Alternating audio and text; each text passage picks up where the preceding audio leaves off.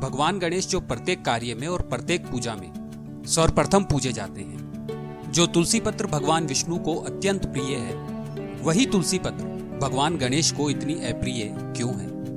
तुलसी पत्र भगवान गणेश की पूजा थाली में कभी नहीं रखी जाती। आखिर क्यों गणेश जी को तुलसी नहीं चढ़ाई जाती? आइए जानते हैं इस पौराणिक कथा को। नमस्कार दोस्तों, स्वागत है आपका कथा दर्शन में। अगर अभी तक आपने हमारे चैनल को सब्सक्राइब नहीं करा है तो सबसे पहले आप हमारे चैनल को सब्सक्राइब करें। आप सभी के अंतर मन में बैठे हुए परमात्मा को मैं प्रणाम करता हूँ और शुरू करता हूँ आज का संवाद। राजा धर्मात्वज की नव यौवन कन्या तुलसी ने अपने पिता से विवाह की इच्छा प्रकट की और कहा, मैं एक सुयोग्य वर की तलाश में तीर्थ यात्रा पर जाना चाहती हूँ। आप मुझे अपना आशीर्वाद देकर विदा करें। राजा ने अपनी पुत्री को खुशी खुशी तीर्थ यात्रा के लिए अनुमति दे दी। देवी तुलसी सभी स्थलों का भ्रमण करने लगी और भ्रमण करते करते एक दिन वह गंगा नदी के तट पर पहुँची। गंगा नदी के तट पर उन्होंने युवा तरुण भगवान गणेश को देखा, जो घोर तपस्या में वलीन थे। भगवान गणेश के रूप को देखकर देवी तुलसी उन पर मोहित हो गई। उनके मन में भगवान गणेश से विवाह करने की तीव्र इच्छा जाग उठी। इस इच्छा के जागृत होने पर उन्होंने प्रेम भरी वाणी से भगवान गणेश को पुकारा। देवी तुलसी के पुकारने पर कुछ समय बाद भगवान गणेश ने अपने नेत्र को खोला और पूछा, कौन हो? तुमने मुझे क्यों पुकारा? भगवान गणेश की बात सुनकर तुलसी ने अपने विवाह की इच्छा प्रकट की।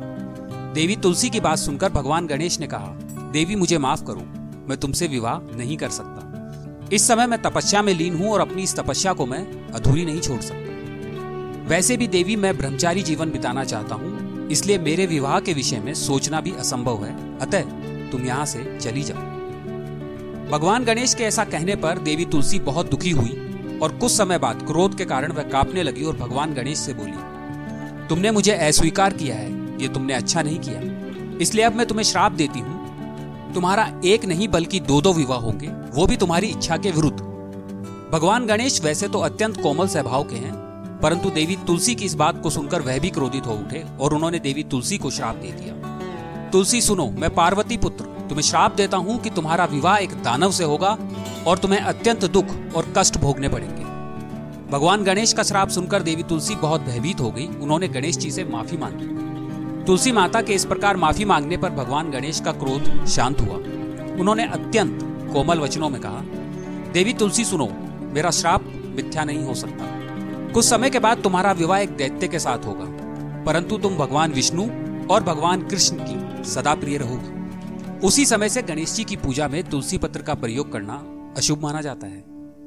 अगर आपको यह कहानी अच्छी लगी तो आप इसे लाइक करें, अपने दोस्तों और परिवार के साथ शेयर करें, कमेंट करके हमें बताइए। और हाँ अंतिम और सबसे ज़रूरी बात, हमारे चैनल को अभी सब्सक्राइब करें।